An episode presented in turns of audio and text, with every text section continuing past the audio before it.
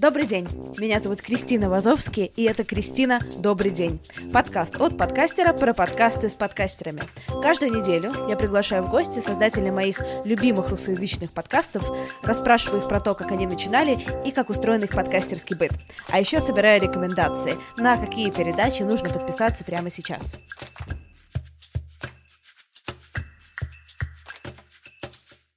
Сегодня у меня в гостях Ира Сергеева, ведущая подкаста «Ну, пап». Ира, добрый день. Кристина, добрый день. Ира, расскажи, пожалуйста, о чем твой подкаст? Как видно, наверное, из его названия, это подкаст, где ведущая не только я, но соведущий — это мой папа. А, и в целом это подкаст про то, как я объясняю ему какие-то штуки, которые для меня кажутся совершенно логичными, понятными. Ну и типа это то, как мы в целом живем, да, и для нас все истории с Digital, с какими-то сериалами и там, не знаю, с Netflix, э, с Игрой престолов, с э, какими-то такими штуками.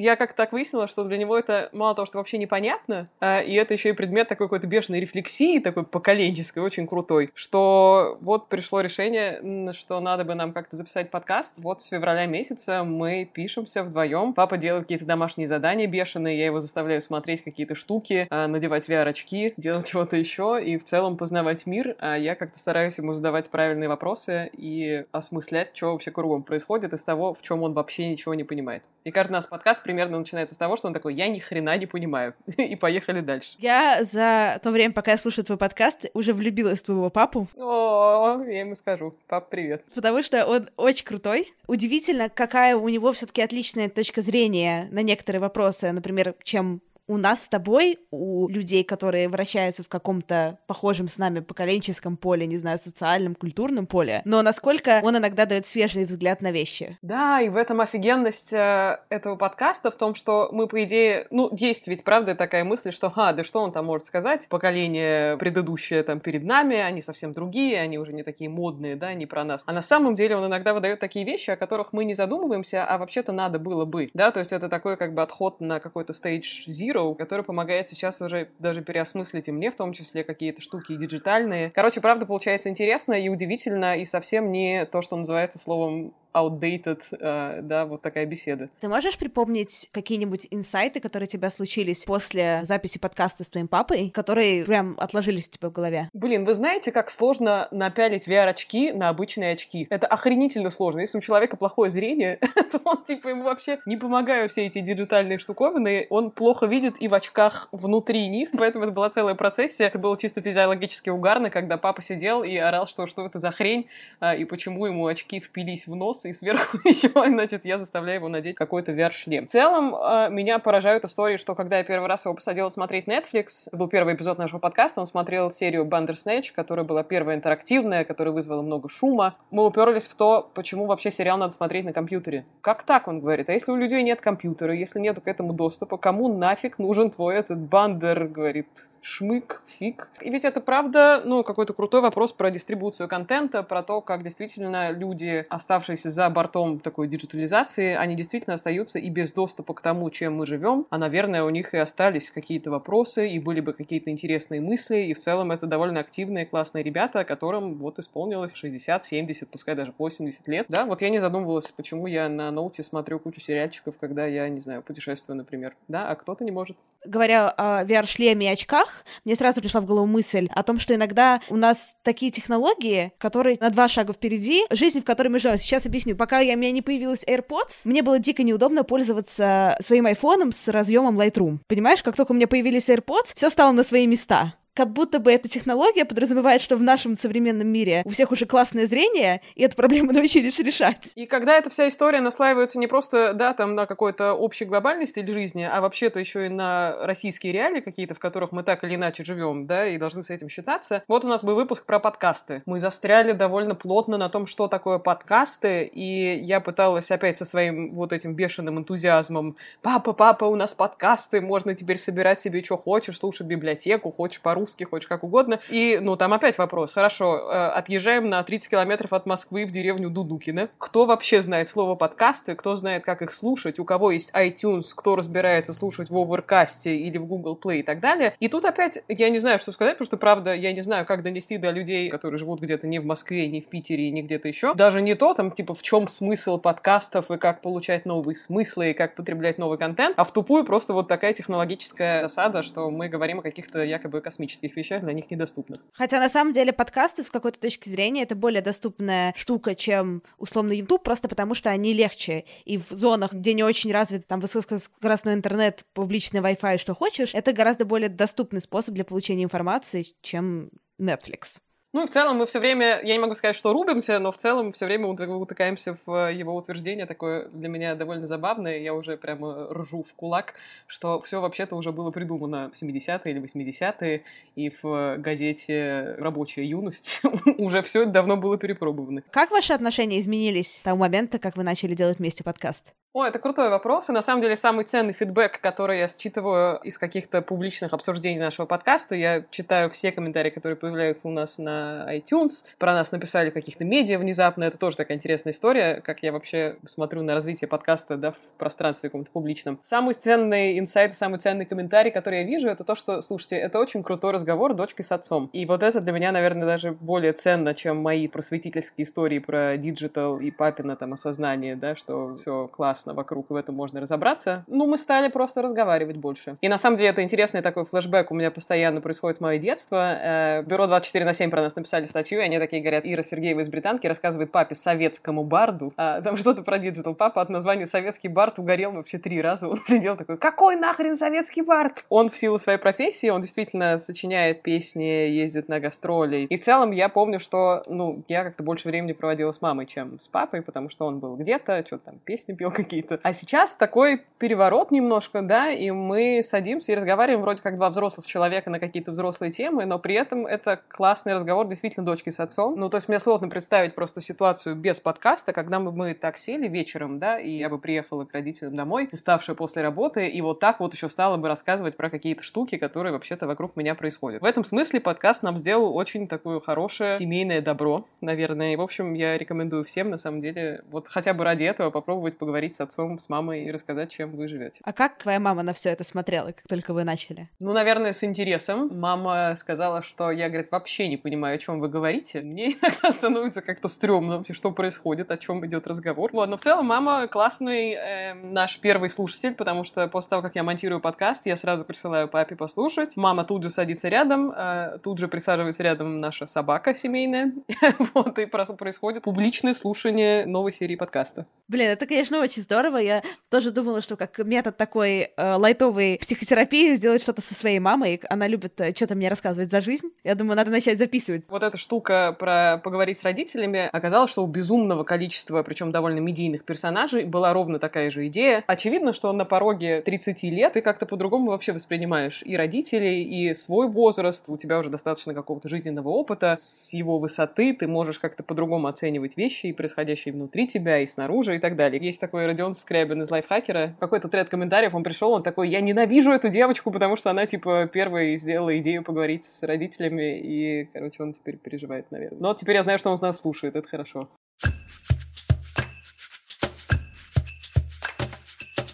Что у тебя было в голове, когда ты начинал этот подкаст? Ты думала, ну вот я поделаю, развлекусь и посмотрим, как пойдет? Или ты думала во что-то это превращать более глобальное? И какой у тебя сейчас точка зрения? Во-первых, мне дико хотелось подкаста. Я как э, такой абсолютно медийный гик, я как-то очень живо реагирую на все, что происходит в медиа. Когда был на подъеме Телеграм с Телеграм-каналами, естественно, у меня был Телеграм, чего-то я туда писала тоже про контент, про маркетинг. Ну, в целом, то, с чем я работаю. Я работаю в Британке, и по факту своей работы, в общем, много интересных штук. Я как-то узнаю и стараюсь это отдавать вовне. Потом понеслась штука с подкастами, и я подсела на какие-то западные, я стала следить за тем, что делает, естественно, «Медуза», и в какой-то момент я поняла, окей, я хочу подкаст, надо подумать, что можно сделать, да, и, в общем, формата вырисовывалось два, это либо я сажусь и как э, какой-то безумный человек сама, да, разговариваю с микрофоном и сею свою великую мудрость, что мне показалось уже не очень, потому что это какой-то сумасшедший дом, конечно, ну что я буду рассказывать самостоятельно. Потом я поняла, что можно было бы говорить с интересными людьми, понятно, что этот формат обкатали уже вообще все, кому только лень и или не лень, да, уже интересные люди одни и те же начинают ходить по кругу, и в целом я в этом тоже не видела никакой уникальности. И в какой-то момент назрела вот такая мысль, и в целом мне показалось, что вот это круто, конечно, потому что к тому, что я знаю, да, к каким-то диджитальным, к маркетинговым штукам, добавляется очень крутой параметр — это папа, который представляет совершенно другое поколение, другой взгляд, и при этом папа — это такой чистый эксперимент, потому что у него действительно не было никогда ни соцсетей, и это такой человек легкий скепсис, потому что он смотрит на происходящее и постоянно как-то подкалывает все, собственно, что он видит с точки зрения вот этой дурной молодежи, как он ее называет. Первый выпуск мы писали на какой-то совершенно обыкновенный диктофон, потому что намеренно это запускало в формате такого MVP, да, Minimum Viable Product, чтобы не э, обложиться техникой и запустить какую-то штуку, которая не взлетела, а потом сидеть и переживать, что, ну, в целом как-то было больше вложено, чем получился какой-то ауткам. Вот это была поразительная штука, и с тех пор начался какой-то полет в космос, который я перестала контролировать, и я смотрю на это с абсолютно таким стеклянным восторгом, потому что я не понимаю, как вот такой эффект какого-то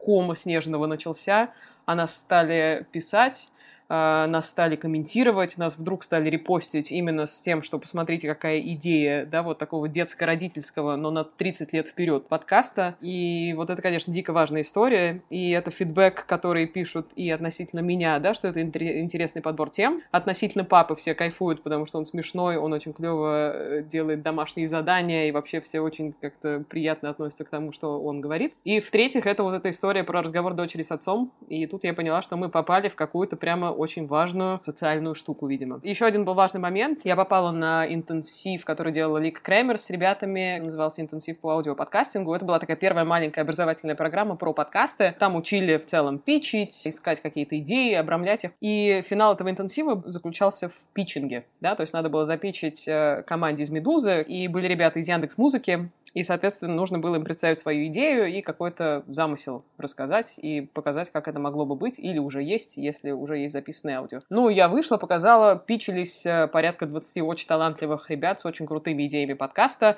и вот это был тот день, когда, пожалуй, наверное, верифицировалось то, что я делала, потому что безоговорочно победу отдали подкасту «Нупап», и я до сих пор в целом супер счастлива, что все обернулось так, потому что до этого всегда есть червяк такой сомнения. То я делаю, не то, как это выглядит, как это слушается, нравится, да, нет и так далее. Я понимаю, о чем ты говоришь, когда ты говоришь про верификацию, потому что какой бы ты классный продукт на самом деле не делал, очень сложно отстраиваться и на него как-то более-менее объективно смотреть. И с точки зрения положительного, то есть и с точки зрения отрицательного. Да, тем более, когда это такая, ну, какая-то, знаешь, эмоционально важная для тебя история, потому что это все-таки, когда не я одна могу облажаться, а я еще в это папу втянула, и было бы совсем неловко. И вот этот вопрос постоянный, а не bullshit ли какой-то я делаю, да, и насколько мы выдерживаем поддерживаем баланс, и правильно я пошла в подбор тем про digital и так далее, но пока все мне свидетельствует о том, что правильно. А расскажи, пожалуйста, про домашние задания. К этому концепту тоже мы пришли довольно стихийно, просто были какие-то темы, которые без дополнительного research а вообще никак невозможно зацепить. Первая такая тема, с которой мы столкнулись, это были 50 пунктов про медиа от Красильщика. Мне показалось, что было бы прикольно брать какие-то истории, которые вызывают более-менее хайп в такой медийной какой-то тусовке. Ну, понятно, что вот эти 50 пунктов, да, это как такой манифест небольшой, невозможно обсудить обсудить, не прочитав эти 50 пунктов. Я взяла, подсунула это папе, и это был еще один момент довольно трогательный, потому что на подкаст я себе быстро в телефон какие-то заметки набросала, что я хочу обязательно обсудить, там, какой из пунктов для меня интересен, какой мне показался верным, неверным и так далее. Значит, что произошло дальше? Папа произошел с распечаткой, причем крупным шрифтом, чтобы все видеть,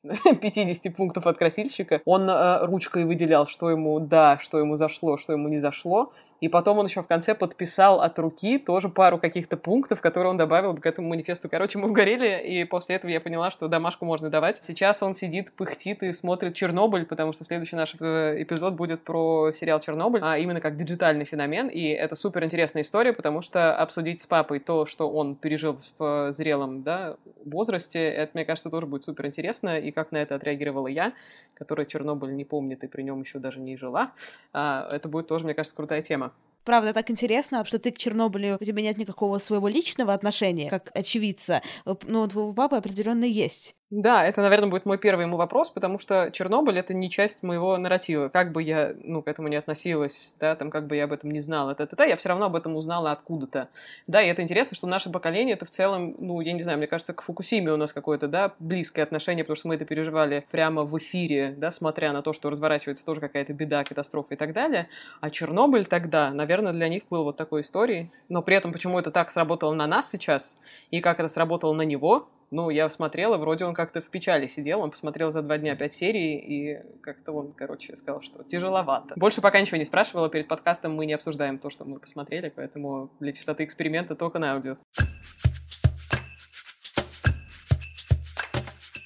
Ты воспринимаешь этот подкаст э, в том числе как твой какой-то маркетинговый проект? Ты думаешь, или ты применяешь, или ты хочешь, планируешь как-то свои знания в коммуникациях в маркетинге применять для того, чтобы этот подкаст продвигать, чтобы сделать его самым популярным русскоязычным подкастом? Ты знаешь, ну здесь, наверное, хорошая история в том, что я этот подкаст ни в коем случае не задумывала как какой-то подкаст для продвижения личного бренда. Вот у меня вообще не было такой задачи. У меня скорее была задача в какой-то степени еще и развлечь папу на тот момент, потому что подкаст мы на самом деле замышляли и задумывали, когда папа заболел. У меня еще была очень важная такая миссия и задача именно начать с ним говорить и как-то его отвлечь от того, что происходило. Но сейчас, слава богу, все классно, поэтому мы уже вообще на клевой волне пишем все наши эпизоды. С точки зрения маркетинга, как ни странно, мне было довольно сложно продвигать этот подкаст в самом начале, пока он как-то сам не полетел, да, и не продолжил свое путешествие уже без моих усилий, потому что в комьюнити я известна скорее как э, пиар-директор британки. То есть выйти и сказать, что вообще-то я себя сейчас осмысляю как э, ведущая подкаста Нумпап, и в целом мне было довольно, ну, знаешь, такой момент, когда тебе становится тупо неудобно продвигать что-то, что ты делаешь, потому что ну, как-то не знаю. Я, я, я, и, и вот это вот не очень. В целом, как-то, слава богу, этот момент неловкости пережился, когда я поняла, что действительно стоящий такой контентный продукт получился. И на самом деле, какой-то один из таких тоже переломных моментов был, когда я сходила на конференцию, недавно ребята делали, она называлась Content Sense. Она была в целом про контент-маркетинг, я помогала собирать туда лайнап спикеров. Вообще, впервые на моей памяти там была отдельная секция про подкасты. Там была такая фича, что можно было себе со спикерами через приложение назначить встречу, и вот там я прямо прямо подумала, что пора бы, наверное, пойти в банк и встретиться с парой людей, которые занимаются продвижением именно подкастов. Среди них был и Виталий Волк, который делает э, телеграм-канал э, про подкасты. Среди них была, естественно, Лика, среди них была Ксюша Шульц. И вот там вот в первый раз я просто тупо решилась рассказать о том, что вот у меня есть такой подкаст, он из идеи вырос сейчас там типа в первые несколько эпизодов. Э, ребят, как его продвигать? Как вы думаете, зашла вообще эта идея или нет? Зашла бы и может ли она развиваться дальше? В целом был клевый фидбэк. Ксюша Шульц, кстати, делала лекцию о том, как продвигать подкаст. И вот какие-то советы, которых у меня до этого не было, именно с точки зрения того, как жить аудиофайлу в медийной среде, как его продвигать, куда с ним ходить, кому об этом важно рассказывать в первую очередь, кому во вторую. Вот там, наверное, я какие-то знания и почерпнула, и мне стало чуть попроще, и в целом теперь ничто не может меня остановить в продвижении подкаста «Ну, пап». Ну, знаешь, интересный еще момент, когда я вроде занимаюсь продвижением продуктов всяких, да, там, я работаю с образованием сейчас непосредственно, и вроде ты все уже каналы 150 лет знаешь, и понимаешь, что, как надо продвигать, и как делать какой-нибудь таргет, фигаргет и так далее, но ты остаешься абсолютно один на один со штукой, которую ты сделала сама, и эта штука аудиальная, да, и как влиться в тусовку совершенно других людей, да, не просто digital, а вообще-то про подкасты, и когда ты понимаешь, что целом сейчас история находится только на подъеме, да, и нету какого-то сформированного комьюнити и так далее, и так далее. То есть вот здесь были вопросы, и для меня, наверное, это было, кстати, и такой интересной исследовательской задачей, именно как для такого маркетолога, что ли. В подкастинге, мне кажется, есть много готовых инструментов, но они все адаптированы под э, англоязычный американский рынок, где люди решают совсем другие проблемы с подкастами. По крайней мере, они не решают проблему объяснять аудитории, что такое подкасты, и заставлять их устанавливать свои первые приложения многие говорят, и на этом Content Sense тоже говорилось, что российский рынок абсолютно другой по сравнению с Америкой, и на другой стадии развития находится, и правила игры другие, и только-только появился тогда инструмент ВКонтакте, чтобы можно было опрувить свои подкасты и хоть как-то их двигать понятно, как условно посты, да, потому что ты имеешь дело вообще с аудиофайлом, и в этом была вся моя, по крайней мере, беда.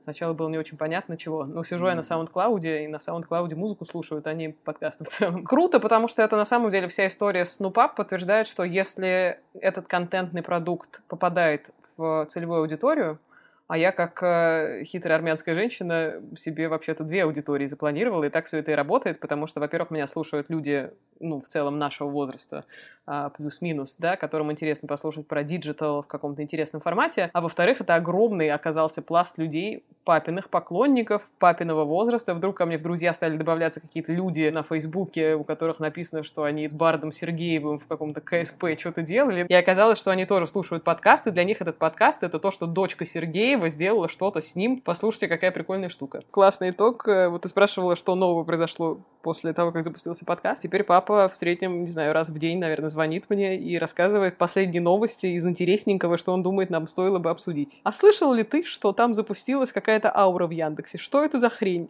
Надо ли нам обсудить?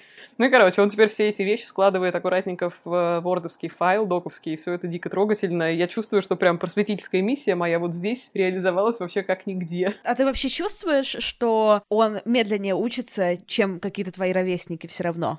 Кстати, могу сказать, что медленнее просто совсем по-другому. Ну, то есть у него порог входа как будто бы немножко другой. Если есть какие-то вещи общепонятные нам. В целом, даже я же уже не поколение digital natives, потому что у меня первые какие-то гаджеты появились уже в сознательном возрасте, да, лет в 10, наверное. А сейчас я, наверное, буду вникать медленнее в какие-то вещи, чем дети лет 15, наверное, потому что я когда с ними столкнулась, я недавно преподавала у них как раз. От их вопросов я тоже обалдевала, потому что они задают какие-то тоже тотально космические другие вещи, чем мой папа. То есть это такой поколенческий срез крутой, потому что есть люди, которые до, да, в виде папы моего, есть люди, которые уже после нас, и они вообще быстрее соображают это полностью в ТикТок, Снэпчат, Фигат и Фейсбук, там это просто уже соцсеть для стариканов, что меня тоже уже подрастроило, конечно. Ира, я не буду тебя особо дальше держать, поэтому с тебя три твоих любимых подкаста, которые нам всем надо послушать. Первый подкаст, который меня завлек абсолютно на последние пару недель, это подкаст э, от HBO как раз про сериал «Чернобыль». Я его слушала, начала, по крайней мере, слушать в целях записи нового эпизода, потому что я хотела поговорить с папой о том, э, как они расширили немножко да, контекст сериала тем, что записали по нему подкаст. Это в целом очень крутой формат получился, когда ты из э, сериала переходишь в общение с создателями. Там получается столько важного материала и какого-то фотографического, да, и то, почему они пользовались какими-то художественными приемами, а что-то не снимали, а что-то включили, не включили. Всем советую, и тем, кто не смотрел, сначала советую посмотреть, а потом послушать подкаст. Мне кажется, так будет лучше, и избежите спойлеров. Второй подкаст русскоязычный, который я обожала, и который закрылся, и в целом это мне немножко приносит боль, это подкаст «Как жить» от «Медузы». Я с этим подкастом познакомилась дико случайно, когда мы были в отпуске, по-моему, это было где-то в Италии, мы гоняли на машине. Это была та самая ситуация, когда задолбала уже слушать одни и те же плейлисты. Я просто рандомно скачала количество какое-то выпусков разных совершенно подкастов, и среди них было «Как жить». Ну, короче, это был тот момент, когда, сидя в машине и проезжая по каким-то прекрасным пейзажам Тосканы, ты ржешь как конь просто от того, что эти три прекрасные женщины делали, обсуждали, и какая это была химия. Короче, мне дико нравилось. Ну, а последний, я считаю, что это подкаст просто как действительно тоже художественный труд. Очень крутой. Это Heavyweight от Gimlet Media. Это потрясающая история. Это истории, которые сделаны настолько крафтово, настолько сценарно, настолько... Вот в английском есть такое хорошее слово to orchestrate, да, то есть прямо дирижировать происходящим. И несмотря на то, что это часовые подкасты, у меня ощущение, что часовые подкасты — это довольно трудная история, а мне все время мало, и мне кажется, что вот в этом случае этот тайминг совершенно оправдан, и то, насколько он тебя погружает в эти истории, и то, насколько это действительно захватывает вообще тебя, дыхание твое и вообще все, все, что только можно. Короче, вот это такой эталон хороший, к которому надо бы э, всем, по крайней мере, прислушаться. Короче, ребята, всем heavyweight. Слушайте подкаст «Ну, пап» и мой подкаст «Это провал». Подписывайтесь на нас с Ирой в социальных сетях, постите сторис, я репощу и всех благодарю. Любите подкасты, любите своих родителей и собак. С вами была Кристина Вазовская. Всем пока-пока, пока-пока.